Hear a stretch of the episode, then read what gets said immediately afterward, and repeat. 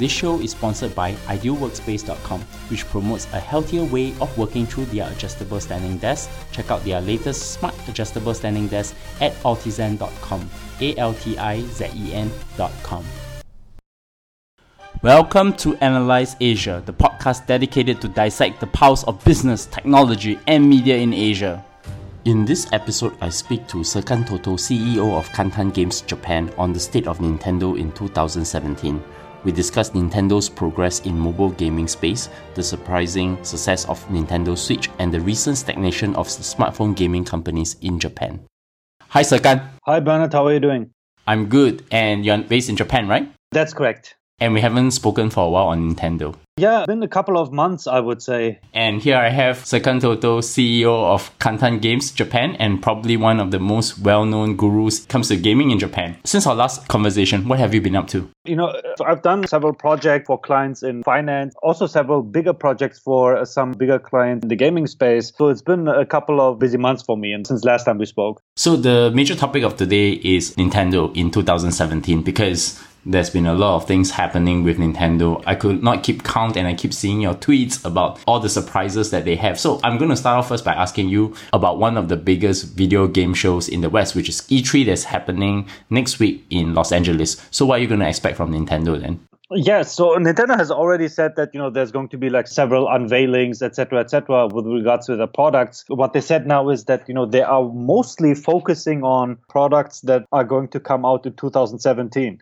So this has been policy for Nintendo for quite some time now to not talk about games uh, or other products that are too far away in the future, you know, to focus on games and uh, products that are basically around the corner time wise. So they want, for example, you know, they want, to uh, show games and make them playable at the E3, uh, at, you know, at places or like at events like E3 instead of teasing projects that are uh, currently in their pipeline. So uh, they are preparing some announcement mostly with regards to the Switch, their new console. I want to zoom back to Nintendo. What has been the latest updates with Nintendo's market capitalization and share price, and what are the factors that are driving their growth at the moment? Uh, yes, so I mean, as we speak now, the market capitalization of uh, Nintendo is over 40 billion US dollars. It's a pretty healthy number. I think they are only one or two billion dollars away from Activision Blizzard, which is the biggest pure video game maker. You know, they're also doing mobile games, but you know, pure game maker in in the West. Maybe in two weeks, if you know the stock price of Nintendo keeps rising, because this was has been the case since last time we spoke for the last couple of months. If Nintendo stock price keeps rising like that, I think they're they're going to overtake you know Activision Blizzard very soon. Actually, it is going to be uh if it if you know if it goes goes on like this, it's only a matter of uh, days until Nintendo is uh, the biggest uh, game company uh, on the planet you know, if you if you ignore Tencent, you know, or these these other companies that are doing uh, more than video games. I would say that it actually fits the prediction you made two years ago when we first talked about Nintendo. And as we cover the topics about this company, it seems that your bullish prediction has actually got it right. So I want to zoom into how has Nintendo progressed with their mobile gaming initiatives? So on the mobile game game side, I think that you know things have been relatively slow so far. They have uh, several applications out right now. So uh, Super Mario Run is out now. That game came out in December 2016. Uh, it had the absolutely wrong business model. So Nintendo tried to in- uh, establish a so-called free to start I would call it a demo uh, type of business model where they give consumers a certain percentage of the content for free and then start charging them inside the game for the rest of the content for a fixed sum. This kind of business model has been a trial of a business model, has been a total disaster for Nintendo. Consumers hated it, the investors hated it, the public hated it, got negative press as well. That has not worked uh, well for Nintendo at, at all. And then in February, I would say that, you know, when you talk about Nintendo and mobile, I would say that actual uh, first free to play game from Nintendo came out in February 2017, several months ago, and that game is called Fire Emblem Heroes. And because it's free to play, because it's on mobile, because it uses one of uh, Nintendo's uh, bigger IPs, I would say it's almost a revolution for Nintendo. That game is basically, I would say, a cut in Nintendo's history that Nintendo makes this kind of experience available for free on devices that they uh, don't own themselves. Here lies the question then. They are also launching other mobile games this year. So do you foresee that they are actually getting better at the mobile gaming space? I think they're still testing one game at a time. Yes, the times when I think this is something you know that many investors don't really understand. You know, the times when maybe even many people that are not focusing on mobile, you know, when it comes to the game industry,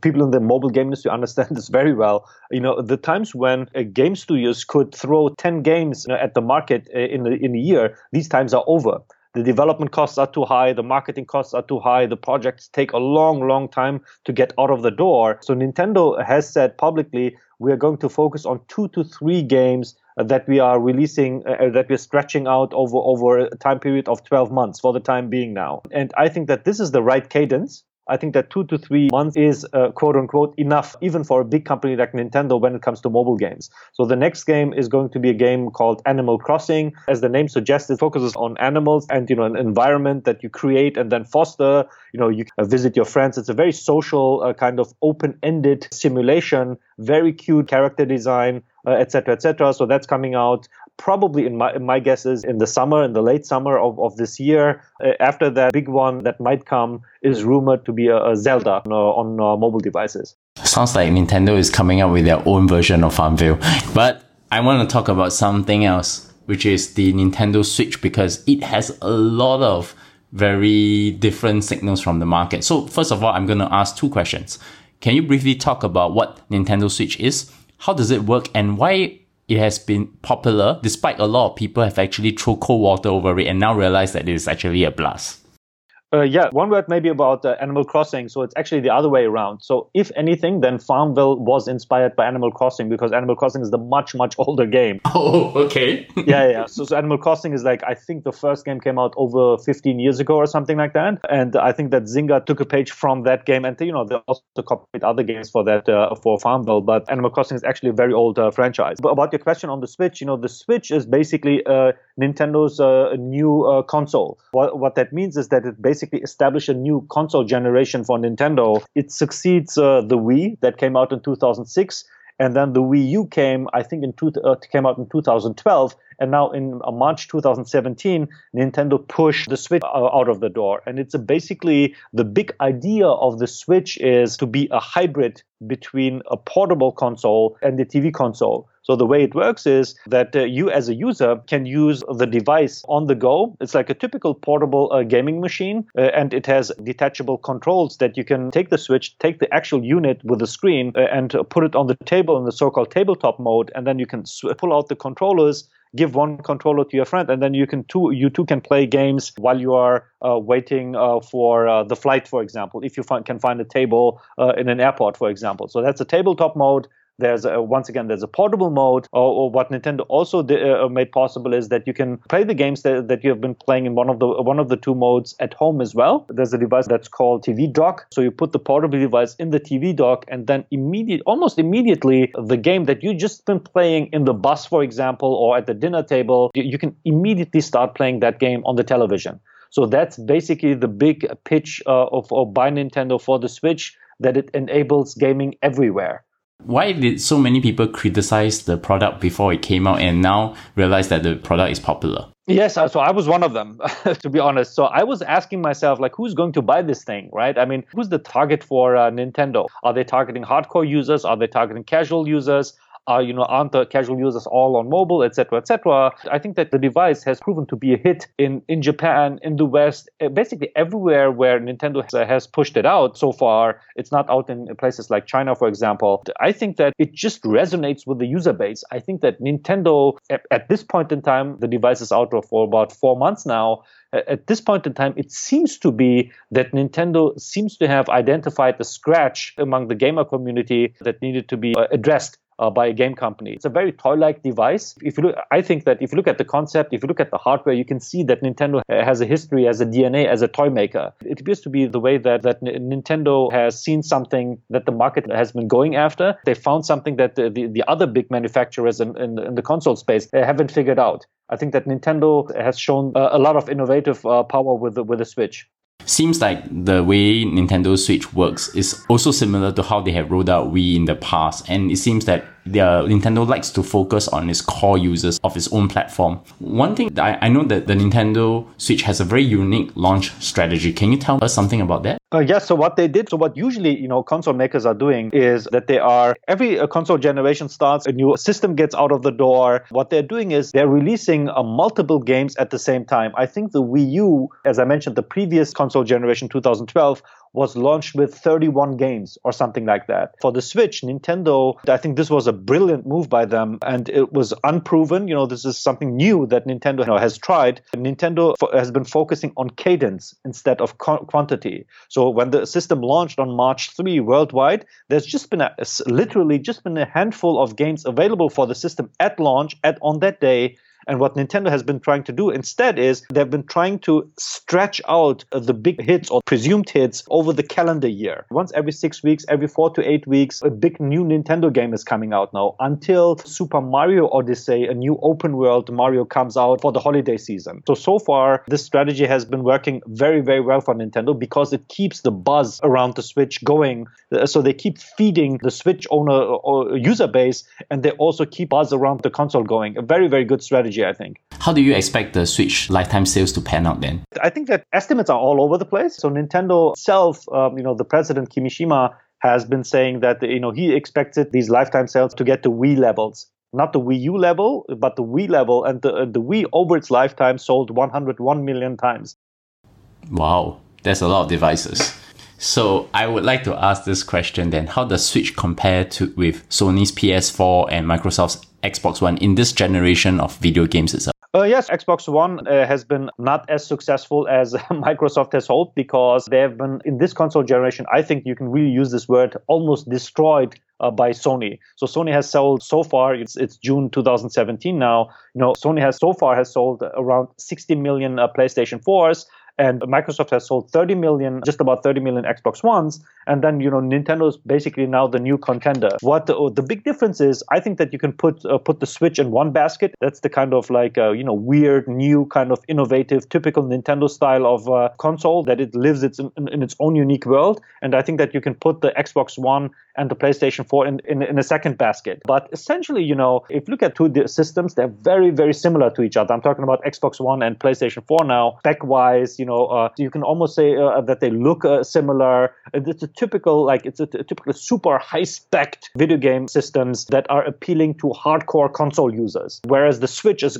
once again, it's a completely different approach to video gaming. I think that Nintendo has a has a kind of unique position in this uh, console war. What are the key things that are helping Nintendo to rise in 2017? Particularly, I want to zoom into gaming content. For example, I, we have talked a little bit about Super Mario Run. There is an upcoming Zelda game, and of course, the other game that you've just mentioned. That is actually the progenitor for Farmville. Are there any other interesting gaming content that will actually push them even further? Yes. So at this point in time, as we talk right now, there's a boxing game around the corner uh, which is called ARMS. So that's a big Nintendo made first party release, a new IP that Nintendo brings to the market. Boxing game is a multiplayer experience. You, you can play uh, against other people. And it seems also to be the case that Nintendo tries to market that game as an esports title. This area is something that Nintendo has expressed interest in for a long, long time. Then there's, I think, the biggest uh, blockbuster coming, and uh, that blockbuster is uh, called uh, Splatoon 2. So that's a first person shooter that was introduced the first time on the Wii U, the previous console generation. It's a first-person shooter that uh, it's also original IP, com- uh, you know, with Nintendo's own uh, uh characters, etc., etc., completely from scratch, built from scratch by Nintendo. And I think that Splatoon has been Splatoon 2 is going to be, uh, you know, another big seller after Zelda, which the console uh, which the console launched with, and with Mario Kart, you know, that came out in April, I think that Arms is okay, but I think that Splatoon 2 in the summer will drive sales uh, one more time. And then there are several other games announced for the Switch in the fall. Uh, for example, Monster Hunter, which is a role playing game from another company called uh, Capcom. So that's a third party game that I think is going to be especially big in Japan. That's going to drive sales even further for the console. And then, you know, the big one is uh, Super Mario Odyssey. And that's the first time where Nintendo puts Mario in an open world instead of levels that he has to clear. So a lot of people are anticipating that game. Since our last conversation on Pokemon Go and Nintendo, I think Nintendo has benefited from Pokemon Pokemon Go. How about the Pokemon Company, which also benefited from the AR game from Niantic Labs? So, I mean, Pokemon Go was, you know, by all means, uh, I mean, on all levels, it was a huge success for Nintendo and also the Pokemon Company. So, Nintendo owns, you know, 32% voting rights of the Pokemon Company, and of course, they're pocketing certain amount of the profits as well from the Pokemon Company. So, Pokemon Go, as we speak right now, has over 750 million downloads. So they just updated the number of downloads yesterday. And I think that by the end of the year, you know, when you take in the holiday season, et cetera, et cetera, that game will probably zoom past a billion downloads. I, I personally have no doubts about that. This, and you know, the amazing thing is this is without China. This is something that many people forget. The game is not out in China. I think that this is the amazing part about this game. And you know, for the Pokemon company itself, in the last fiscal year, they have announced their net profit for that time frame has been 144 million US dollars. That's a very, very big number. That's something that you know a lot of the even the biggest uh, video game companies here in Japan or the biggest biggest mobile companies here in Japan do not achieve and that's mainly thanks to the big global success of Pokemon Go. You know, the, the Pokemon company was able to grow their uh, net profit 26 times when compared to the previous fiscal. So Pokemon Go was really a big success for the Pokemon company. How is the Pokemon Go being received now by the Japanese audience after it's being opened up? Yes, I think that just like in in many in many uh, you know regions of the world, uh, of course the big hype is over. You know, the big hype where you know there have been stampedes of people going after a certain Pokemon. If you type in stampede Pokemon in in YouTube, you will will see many, many incredible, incredible videos from all around the world. And it's not just Asia, also America. That kind of big PR uh, worthy hype is over. But I think that what many people don't understand about Pokemon Go is that the user base uh, or the number of downloads, as I mentioned earlier, is so high that it doesn't matter even if 90% of the active user base uh, is breaking away uh, from the initial days. This happens in mobile games all the time. So you can argue that you know because of uh, you know Pokemon's novelty factor, the number of inactive players is higher than for other mobile games. But you know mobile games, uh, it's completely normal you know that you lose a vast, vast majority of your active user base over time. This is why you have to keep operating the game, keep marketing the game, you know, to replace the, the churned out users constantly. I think that there's still a healthy number of users actually playing the game and also paying for it. And here in Japan, I would say that Pokemon or the Pokemon company uh, has identified J- Japan as a hotspot for their marketing and their sponsorship uh, activities. Because as you know pokemon go monetizes not only via in-app purchases but also via sponsorships inside the game. The, the, first big sponsorship for the game as a whole was actually in japan. So they signed mcdonald's japan to sponsor some locations inside the game. And they also did that with yahoo japan softbank japan. There's a you know movie theater chain here that did the same thing. I think they keep doing these deals inside the game and specifically with the japanese focus Coming back to Nintendo, are you going to be bullish or bearish about their prospects this year? Uh, yeah, so I think that for Nintendo, they don't make a major mistake, you know, going forward. I'm more bullish than ever, I would say, because I talk to a lot of investors and I talk to the public. You know, I do your podcast, which is of course also like a public outlet. I think that you know, with each month passing by, and you know, especially seeing how well the Switch has been performing, surprisingly to me at least, uh, I can sleep better in the evening. You know, when I when I talk about Nintendo and have a have a bullish stance for the remainder of this year, I'm fairly optimistic that Nintendo will do very very well, and I think that you know their stock price also will continue to rise. So I'm to take out Nintendo now and go into Japan's smartphone gaming market. So you wrote a very interesting post in your company's blog about the Japanese smartphone gaming market is suddenly getting stagnated. Why is that happening? And what are the drivers and how do you think they can start growing again? Yes, if there's one big bullet point that, that I think is interesting or important to say about Japanese smartphone gaming is that Japanese smartphone gaming basically disrupted console gaming. Usually, I'm very, very you know uh, cautious when I use uh, you know these uh, buzzwords or like big words like uh, like disruption, for example. But I think that you can really say this in the case of the smartphone revolution that came over Japan.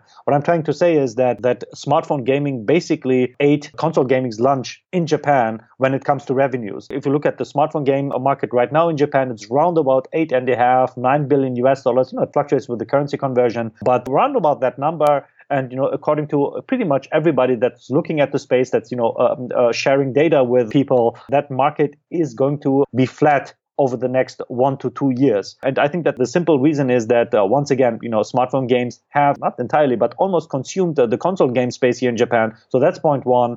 And the second point is that the market is just extremely mature in Japan. So a lot of people are not seeing a lot of room for further growth for the market overall because the mobile game industry in Japan is the oldest and the most mature at the moment. How about the other mobile gaming giants faring so far then? For example, DeNA, Gree, I think that, you know, DeNA and Gree were basically, and this is something I'm glad that you asked because I, I think that, you know, these two companies, uh, they get criticized a lot at the moment, you know, because they are not as big as they used to be. But you have to give them credit for one major accomplishment. These two companies back 10 years ago, they basically established free to play mobile social gaming as we know nowadays in Japan quietly. So they established, for example, a free to play concept on mobile. Today, everybody's taking it as a given, but nobody really knows or everybody has forgotten that uh, 10 years ago, these two companies have come up with that business model on mobile devices in feature phone times. Uh, they've understood that social features, embedding these games in a networking environment makes the game stickier, you know, uh, drives up retention, drives down uh, marketing and user acquisition costs, things like this. So DeNA and Gree are basically the old dogs in, Japan's smartphone gaming market. I think that, you know, if you really zoom out and if you look at the edit from the helicopter level, I think that DeNA has done much, much better than Gree over the last couple of years. But, uh, you know, once again, it's now June 2017. So in the last couple couple of weeks, Gree had one, two titles that are doing extremely well uh, by Gree standards. These two companies have in common is that they had to transform themselves from platform providers in the feature phone times to mainly content providers in the smartphone times. So they're competing with basically with just about everybody else. DeNA had some successes. DeNA has the Nintendo Alliance going on, so they're cooperating with Nintendo in, in Nintendo's uh, smartphone activities. So that's still going on. Gree has once again it's a pure content provider, almost not not entirely, but almost a pure content provider. So they had one or two hits. So I would say it's uh, they're doing okay. Both uh, companies are, are, doing okay. That big uh, black cloud on the smartphone gaming front for, for many companies is Nintendo at the moment because Nintendo has left that uh, smartphone game market in Japan so far almost untouched. And I think that you know once Nintendo really starts taking smartphone games seriously, that market might change substantially. They also might be even able able if they at the uh, especially when they can launch the one or the other mega hit. If they can do it, they can. I think they can even extend the market for smartphone games. But uh, that's still a big question mark. This interesting because Nintendo so far have not really taken control of the market. It's actually going through games like Pokemon Go where they only are investors to a certain game or with their alliance with DeNA as well. Uh, you're correct. I think that for Pokemon Go, I would say what you said is much more accurate uh, than for the other games. Of course, you know they have to do revenue share with DeNA. This is all public information. But I think that DeNA for revenue share, uh, the, the revenue that DeNA gets, I wouldn't say it's probably minuscule, so nobody knows. It's undisclosed. Uh, but I think that it doesn't hurt Nintendo that much. I think that it's okay. A lot of uh, big game companies are only publishing the games, uh, and they let other higher companies actually develop the games, and then they just publish them. They don't talk publicly about it, but you know that's the reality in the in the mobile game space that we see in Japan. I think that Nintendo's what they take away from Fire Emblem Heroes, for example, their first free-to-play game, as I mentioned, is uh, substantial. So I think that you know uh, they're actually controlling what happens inside the game to a major extent. As of always, Serkan, you're always welcome to come to talk about the Japan's gaming scene because there's so much to unpack and so much to know about. So help my audience. How do my audience find you? Uh, yes, so I think that you know I'm mostly active on uh, Twitter. My Twitter handle is uh, Serkan Toto, so it's my first name and my last name, uh, you know, in one word. You, know, you can also add me on LinkedIn, for example, or you can you can visit my site, which is uh, serkantoto.com. You know, just email me when you when you want to know something at serkan at uh, kantan-games.co.jp. This is my uh, this is my company email. And you can find me at bleongcw or bernardleong.com. Subscribe to us at Analyse Asia, A-N-A-L-Y-S-E. And of course, we have a newsletter that's actually ongoing sharing insights about the region. You can find us on iTunes, Stitcher, SoundCloud, Acast, and TuneIn. And of course, Google Play in the US market. So tweet to me, give us a five-star rating in iTunes Store. And of course, drop me your feedback. Once again, Serkan, thank you for coming on the show. Thank you, Bernard.